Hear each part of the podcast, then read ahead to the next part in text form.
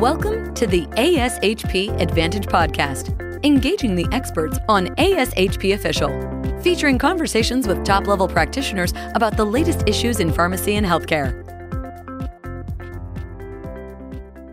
Hi, everyone, and thanks for joining us in this episode of Pharmacy Hot Topics, where we sit down with our experts and discuss what's currently top of mind in the world of pharmacy. My name is Mike Ganio. I'm Senior Director of Pharmacy Practice and Quality with ASHP. And joining me for today's episode are Dr. Kathy Yang, infectious disease clinical pharmacist at UCSF San Francisco Medical Center, and Dr. Monica Mahoney, infectious diseases clinical pharmacy specialist at Beth Israel Deaconess Medical Center. And today we're going to talk about COVID 19 prevention and management in the immunocompromised population. Welcome and thanks for joining us today. Thanks for having us again, Mike. Thank you, Mike, for finally telling everyone where I work in the introduction. Well, you know, fifth time's many, charm. Fifth time's a charm. Say, how many podcasts is this now? And so, for our listeners, as a reminder, there were two sessions. One was at a mid-year clinical meeting. One was at a summer meeting. And this novel format is to extend the opportunity to share new and breaking news through the podcast series that follows each one up. And this series, just so you're not confused and keeping score on your scorecard at home, this is an extension of the mid-year meeting presentation from Las Vegas last year. So we'll keep to our usual format and I will turn to Kathy first. Kathy, what can you tell us about just the general state of things? Where are we with COVID cases, vaccinations, et cetera? Yeah, so thanks, Mike. I feel like a broken record, but let's just talk about where we are. So, since our last podcast, we've seen a little bit of a uptick in COVID cases. I don't want to call it a surge because it's not really a surge. I love PK, so there's no peaks and troughs in this one. It's more like a little prolonged infusion here. We are seeing about a 12% rise in hospitalizations. The good thing is that they're not associated so far with any increased level of death. So the big question is why are we seeing a summer uptick? And, you know, my daughter asked me the same question for her public health class. And the one thing I wanted to blame was Taylor Swift because she had a lot of concerts and those concerts are monstrous. We will talk about Taylor Swift later when we talk about the name of the new variant. But everybody's getting outside. And the other reason is it's really hot. So for the people who are in really hot places and they're not going outside, they're hunkering down in their AC. And so that's keeping people sort of inside. So that's basically where we are with cases. Unfortunately, I sound like a broken record when we talk about vaccines. It's still pretty abysmal. So the total population, only 17% has had their bivalent vaccine. It's better in the older patients, 43%, and it's pretty low still in pregnant and pediatrics. So this is where we got to get the word out and really encourage vaccination. And then lastly, the new variant that everyone is talking about in the news. Here's the Taylor Swift theme again. It's called Eris, not Eras like the tour, E R A S. It's actually E R I S. It's an Omicron variant and it's called EG.5. So, this is the new variant of concern. It is outpacing the XBB, which is what it was before. So it's about 20% right now, and it likely will sort of overcome all the other variants within the next couple weeks. So this is sort of the concern right now. And why are we concerned? It does look like it will have more immune escape. And it does look like it binds the ACE2 receptor a little bit more strongly. So it's a little bit more infectious. But again, so far we have no evidence that it is causing worse disease. So that's the good news. And so far we have evidence that the vaccines work, even the new monovalent XBB that is coming out in the fall. So that's everything in a nutshell. Great. Actually, so you answered one of my questions. I, I was going to ask if we know anything about the new variants. You mentioned immune escape and any information we have with either the existing bivalents or the anticipated monovalence. So thanks for already addressing that. The other question I have is so you mentioned it's hot out, people are starting to gather indoors. And by the time this episode drops, did I use that right? I mean, we're doing all the Taylor Swift references, right? So by the time this episode drops, it's going to be school time, right? So you've got colleges, college campuses, schools. Should we be concerned there? So, yes and no. So, we just have to accept that this is our normal, right? This it's endemic at this point.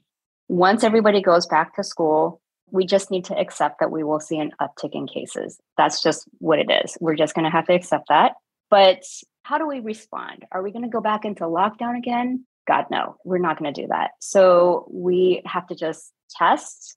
You know, if you're sick, stay at home. And everybody has to get vaccinated because the key to remember is it will keep you from dying. So even with the new variants, the vaccine effectiveness seems pretty durable.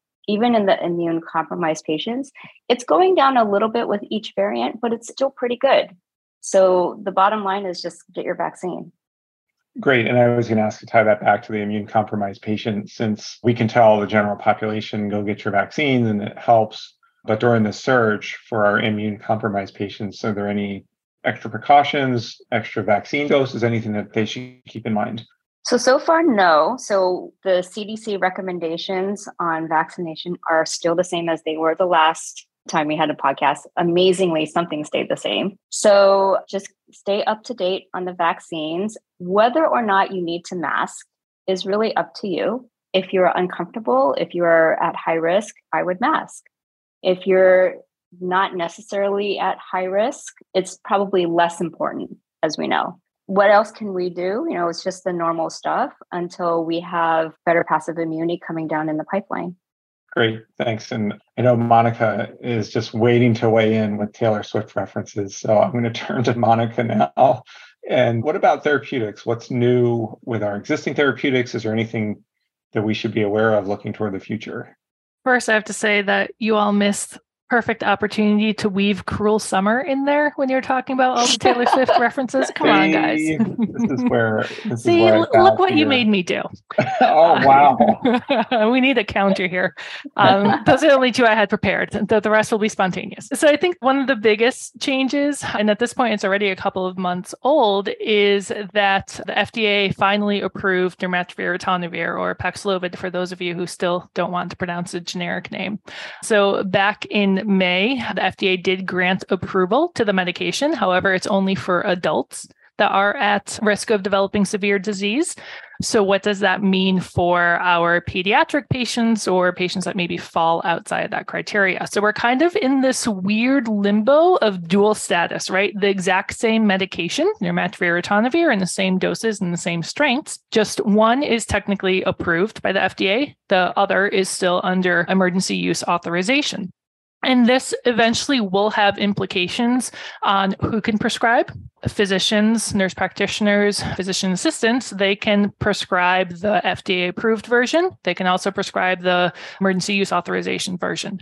Pharmacists are still authorized, still able to prescribe the emergency use authorization, not the FDA approved version, or at least we assume it's not, it hasn't been explicitly stated, but we assume that it will revert back to what it was.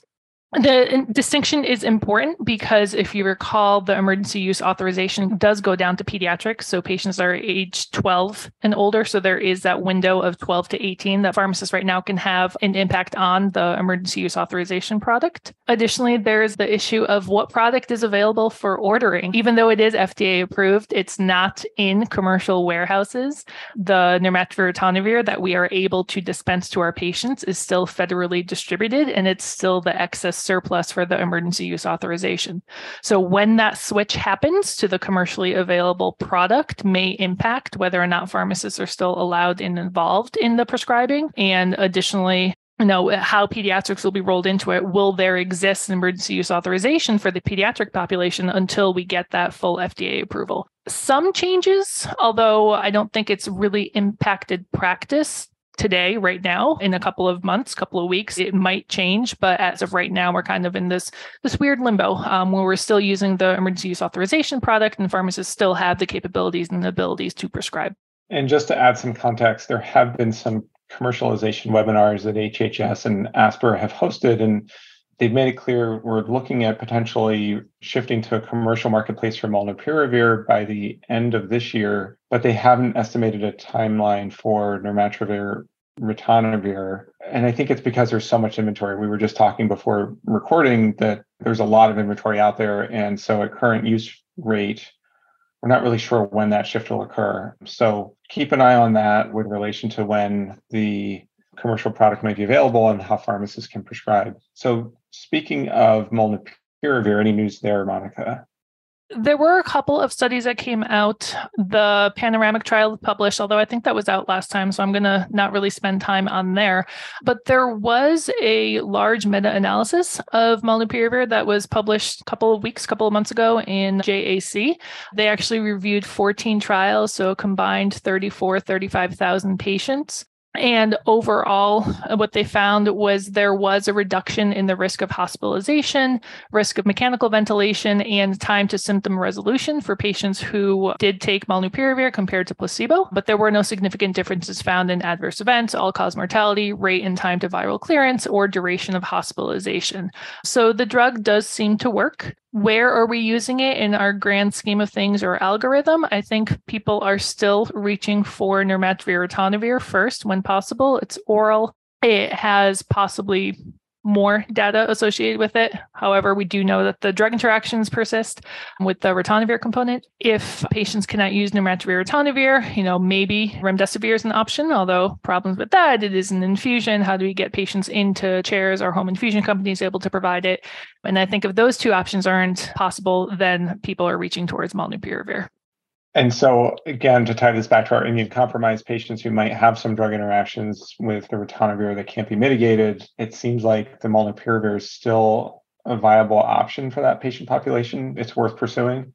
Yes, absolutely. If you have a patient that's high risk, and our immunocompromised patients definitely fall into this bucket, even with their vaccines, there's a risk versus benefit. And I think receiving this medication has shown to prevent some of these serious complications that are associated with the disease. It is a big pill burden, so it is something to counsel patients on, but it is available, it is oral, and it is something that we can provide our patients. Great. And then I think for either of you, we're starting to hear about some new therapeutics that might be coming out. There's an oral formulation of essentially what would result in the same drug that remdesivir results in in the body, and then another longer acting preventive pre exposure prophylaxis type monoclonal. Either one of you want to weigh in on what you're hearing there? Well, I'll weigh in on the monoclonal. So, AstraZeneca does have a new drug that they are testing in clinical trials. This is in what's called the Supernova trial. And this is a combination monoclonal. Actually, it's a BNAB. It's a broad neutralizing antibody combination. It has a combination of cilgavimab, which was an Evusheld, and a new monoclonal antibody in it as well. It's right now going through clinical trials, and there was data presented at ECCMID just a couple months ago that showed that it was durable against all the circulating variants of the time. Of course, that was a few months ago. So we haven't actually seen all the data on this, but my understanding is they are getting ready to move this forward. Of course, the 800 pound gorilla in the room will be does it work against EG.5? And so we will see. We're always playing catch up with monoclonal antibodies, as we know. We're always a little bit behind, and the virus keeps getting a little bit smarter each time. But this one looks very promising. So we'll see how it goes. And I'm really excited to see what the data shows. And then in terms of the oral remdesivir, I don't think it has a name yet. It has letters and numbers VV116. There was an article that was published in New England Journal of Medicine earlier this year, I think February, and it was a phase three trial and it was really cool because it was an active control trial. It wasn't uh, versus placebo which a lot of our other trials against our covid therapeutics were placebo controlled but this was active control so about 800 patients half of them received the oral remdesivir vv116 and about half of them received oral nirmatrelvir ritonavir now, interestingly, they changed the primary endpoints. You know, no longer is it prevention of death, no longer is it prevention of hospitalization. It is more time to resolution of symptoms. And this study showed that there was no difference between the two medications. So promising. Hopefully, in the future, I'm not positive on what the timeline is of bringing this to market or when we will be able to use this for our patients. But, you know, eagerly awaiting because if we can get away from that infusion, that would solve a lot of our coordination headaches currently